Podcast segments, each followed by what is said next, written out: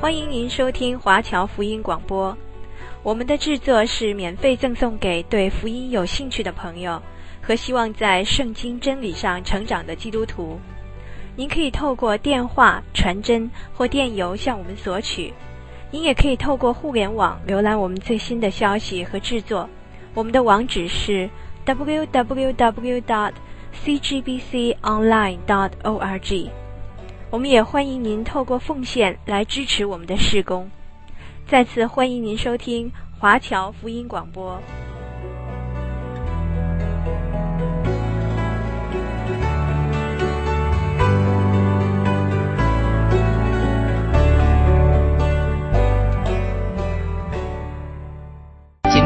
继续要讲解耶利米书。有圣经的听众朋友，请看到旧约圣经耶利米书。耶利米书是在以赛亚书的后面。昨天我们讲到神有严厉的审判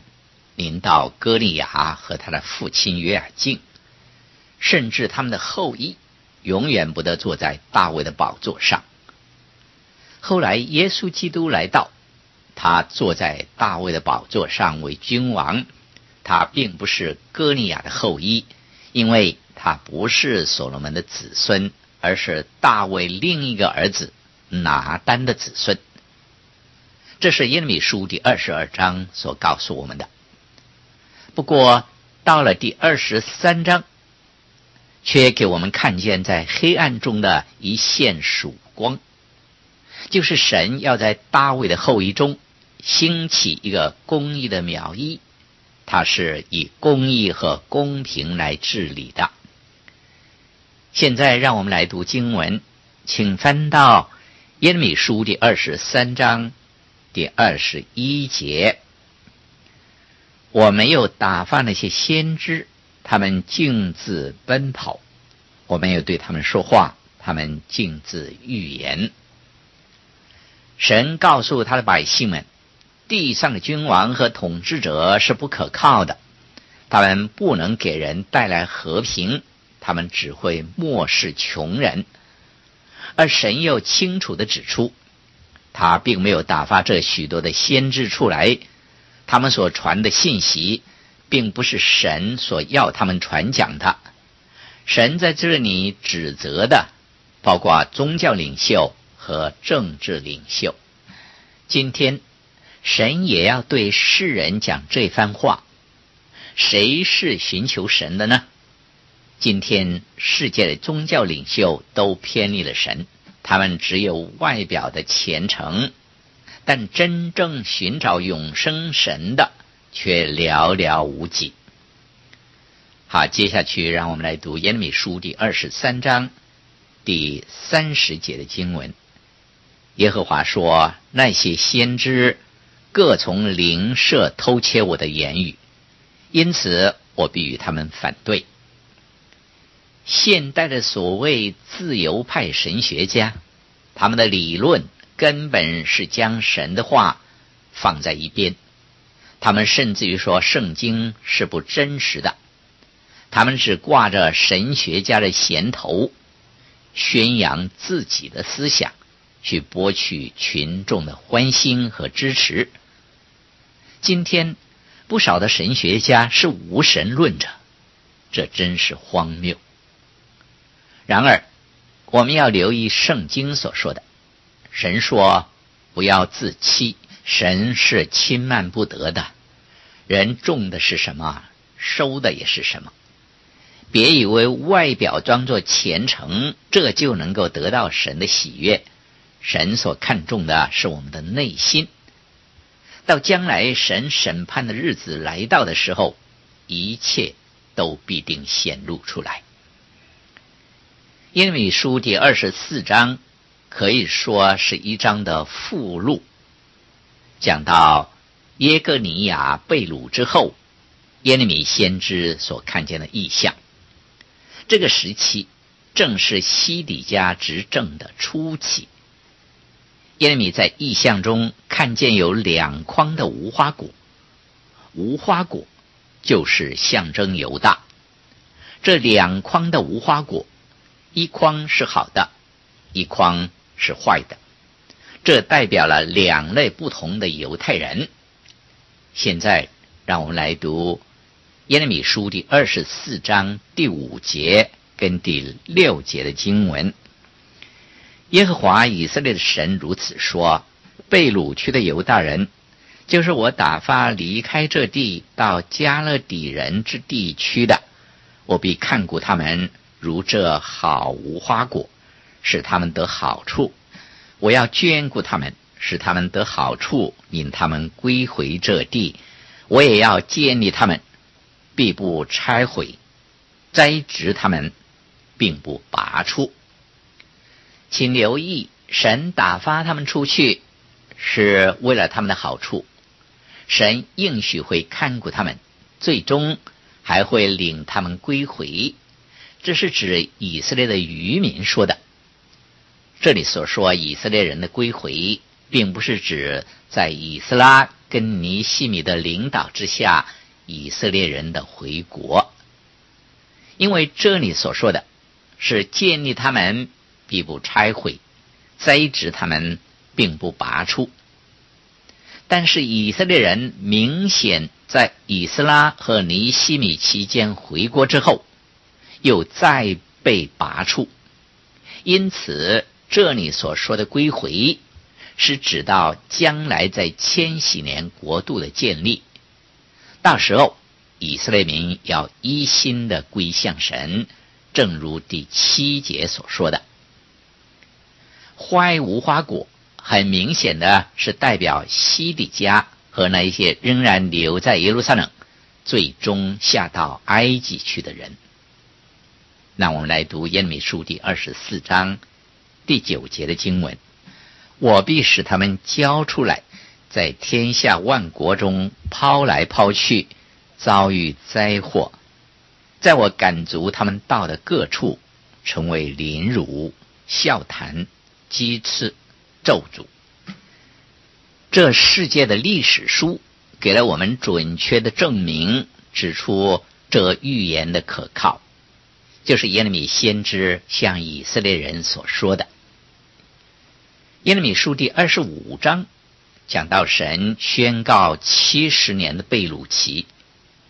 这一章圣经很特别，因为它在年代上是比前面的一章还要早个十七到十八年。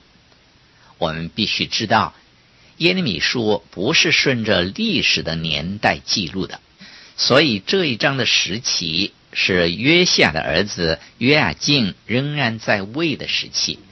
他跟他敬虔的父亲约西亚是全然不同，正如列王记下第二十四章第四节所说的。又因他流无辜人的血，充满了耶路撒冷，耶和华绝不肯赦免。好，接下去让我们来读耶利米书第二十五章第四节的经文：耶和华也从早起来，差遣他的仆人众先知到你们这里来，只是你们没有听从，也没有侧耳而听，因为他们不听神的话，所以他们的地必为巴比伦所侵占。接着我们读耶利米书第二十五章第九节：我必招北方的众族和我仆人巴比伦王尼布加利撒来攻击这地和这地的居民，并四围一切的国民。我要将他们进行灭绝，以致他们令人惊吓嗤笑，并且永久荒凉。这是耶和华说的。这里说我仆人巴比伦王尼布加利撒，这是神给他的称呼，称他为仆人，因为他是神审判以色列人的工具。很多人都稀奇，为什么今天的以色列地并不是流奶与蜜之地？这似乎跟神的应许不相吻合。事实上，那个地方有极大的需要，特别是水源方面，因为神曾经说这地要永久的荒凉，好让天下人都知道神不但审判他的子民，更是审判了那个地方。神声明他的审判也是临到那地的，正如他因为人犯罪而咒诅全地一样。神使地不给人效力，因为罪的缘故，咒诅也遍及全地。接着我们读耶利米书第二十五章第十节，我又要使欢喜和快乐的声音，新郎和新妇的声音，推磨的声音和灯的亮光从他们中间止息。神要将欢乐从他们中间挪走，在他们中间不再有新郎和新妇的声音，也没有推磨的声音，意思是指一切的买卖和商业都停止，也没有嫁娶，灯的亮光也没有。这表示他们连晚间在家中的欢乐也没有了。接下去我们读耶利米书第二十五章第十一节的经文，这全地必然荒凉，令人惊吓，这些国民要服侍巴比伦王七十年。当神论到以色列的时候，神也提到了日期的问题，就是在历史上定出日期。我们知道，当神论到教会的时候，神并没有提到时间，任何时间也没有提到，因此我们无法得知主耶稣什么时候回来，甚至于我们没有权说主马上要回来了，因为整本圣经都没有论到主再来的时间。可是在这里却是提到七十年的期限。当以色列人进迦南地的时候，神要求他们每七年要使地休息一年，作为安息年，这是利未记第二十五章所说的。神不但应许要赐福那一些遵从他话语的人，神同时提到，如果不遵守他话语，那么就要遭受审判和惩罚。如果他们所行的与神的话语相违背，那么神所行的也必与他们相违。然而神早就知道这是一群悖逆之子，他们是悖逆的，不顺服的。在利未记第二十六章三十四到三十五节说，你们在仇敌之地居住的时候，你们的地荒凉，要享受安息。正在那时候，地要歇息，享受安息。地多时为荒场，就要多时歇息。地这样歇息，是你们住在其上的安息年所不能得的。大约有四百九十年的时间，地没有得到歇息，因为以色列人没有遵守安息年，让地在每七年得着休息一次。根据每七年就有一年的安息年来计算，那么四十九年的时间，就一共有七十个安息年了。因此，神透过耶利米向百姓提出，在整整的七十年中，他们的地要成为荒凉，我要歇息，补回以前所损失的。到那七十年期满之后，以色列人才获准归回自己的土地上。接下去我们读耶利米书第二十五章第十二节的经文，七十年满了以后，我必刑罚巴比伦王和那国民，并加勒底人之地，因他们的罪孽，使那地永远荒凉。这是耶和华说的。在耶利米先知的时代，他说了这个预言，如今我们看他已经是历史了。神已经做了这件事，是历史可以证明的。在耶利米说预言的时候，尼布加勒撒王已经将约境和他的一切贵胄兵士都放逐到巴比伦，那些仍然留在耶路撒冷受西底家统治的人，这要按时间进贡纳税给巴比伦。这是因为在约西亚王之后的诸王全都是恶的。耶利米就在这个时候宣告了神最后的审判，说尼布加勒撒要来毁灭耶路撒冷，将以色列民全都掳去，只剩下少数的渔民。耶利米并且预言这一次的被掳是为期七十年。然后耶利米就用一幅图画去描述，讲到酒杯中所装载的竟是神的愤怒。这个形容是好几个先知都用过的，都是在讲到人的罪和悖逆神的时候所用的。接下去让我们来读耶利米书第二十五章十五节到十七节的经文。耶和华以色列的神对我如此说，你从我手中接这杯愤怒的酒，使我所差遣你去的各国的民喝，他们喝了就要东倒西歪，并要发狂，因我是刀剑临到他们中间。我就从耶和华的手中接了这杯，给耶和华所差遣我去的各国的民喝。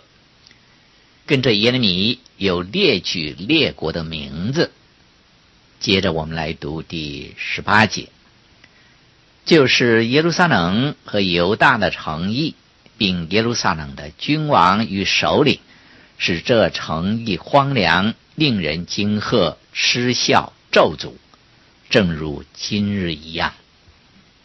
首先当然是耶路撒冷和犹大的城邑，并他们的君王首领。虽然这似乎特别是跟以色列的罪有关，但其实也不限于神的子民，别国以及全世界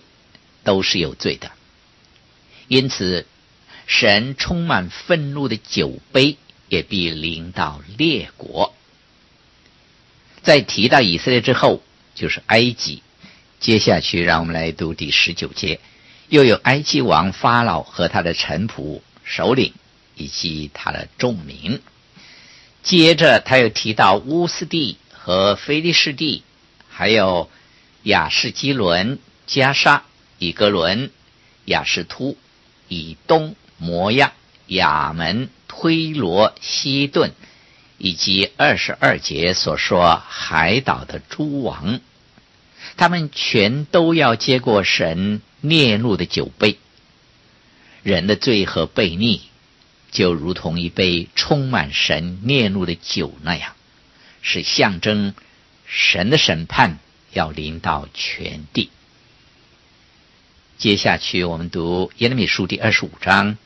第二十七节，你要对他们说，万军之耶和华以色列的神如此说，你们要喝，且要喝醉，要呕吐，且要跌倒，不得再起来，都因我是刀剑临到你们中间。神使他们都喝这杯，那就是说他们个人都要接受神的审判。以色列国以及其他列国都必因为背弃神而受到神的审判，他们都必须向神负责。接下去我们读第三十节，所以你要向他们预言这一切的话，攻击他们，说耶和华必从高天吼叫，从圣所发声，向自己的羊群大声吼叫，他要向地上一切的居民呐喊，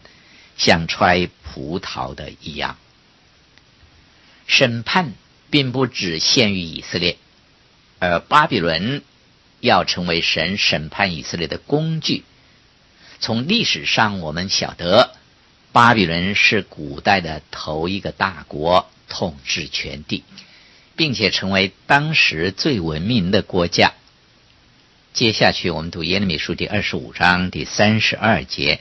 万军之耶和华如此说，看啊，必有灾祸从这国发到那国，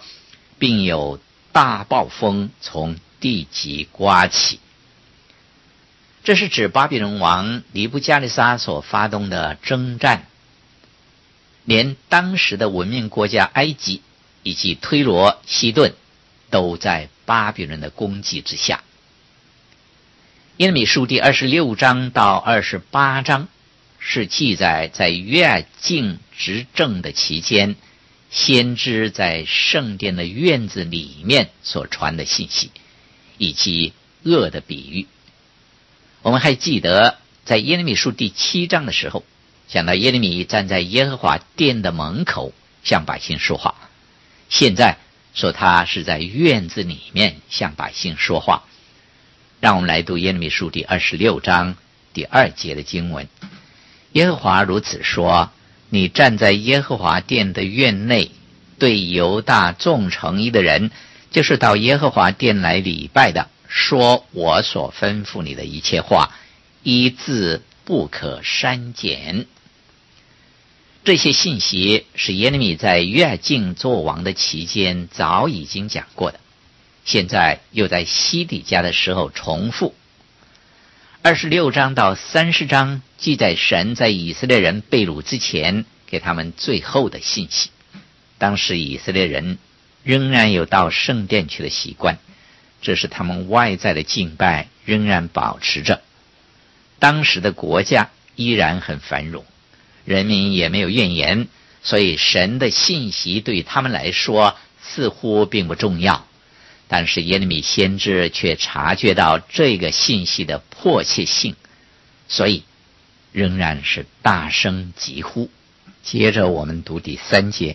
或者他们肯听从个人回头离开恶道，使我后悔，不将我因他们所行的恶想要施行的灾祸降于他们。使我后悔不降祸，这不是说神改变了他的心意，这只是说百姓改变了，他们悔改了。如果他们真的悔改，神就不会审判，反而会赐福。所以听上去似乎是神改变了他的心意，其实有罪的神必惩罚，但是神却宽恕凡到他面前悔改的人，这事实是永不改变的。好，最后让我们读耶利米书第二十六章四节到第六节的经文，你要对他们说，耶和华如此说，你们若不听从我，不遵行我设立在你们面前的律法，不听从我从早起来差遣到你们那里去我仆人众先知的话，你们还是没有听从，我就必使这殿如示罗，使这城为地上万国所咒诅的。这里说我必使这殿如示罗，意思就是他们必遭毁灭。使这城为地上万国所咒诅的，耶路撒冷曾经是世界的包袱，到如今仍然是一样，它也成为全球问题的焦点，成为各国争取的对象。耶利米在耶和华院中所说的这些话，祭司、先知和众民都听见了。好，今天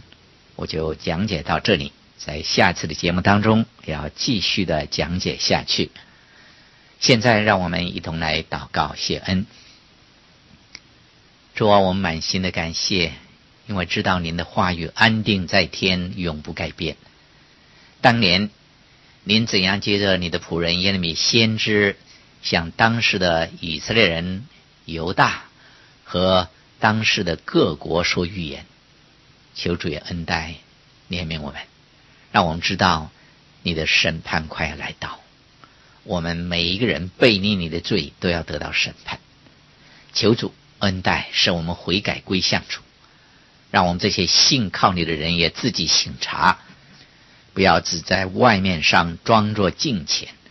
乃是要从内心里面亲近神，除去一切的罪恶，过圣洁的生活，荣耀你的名。祷告，奉主耶稣基督的圣名。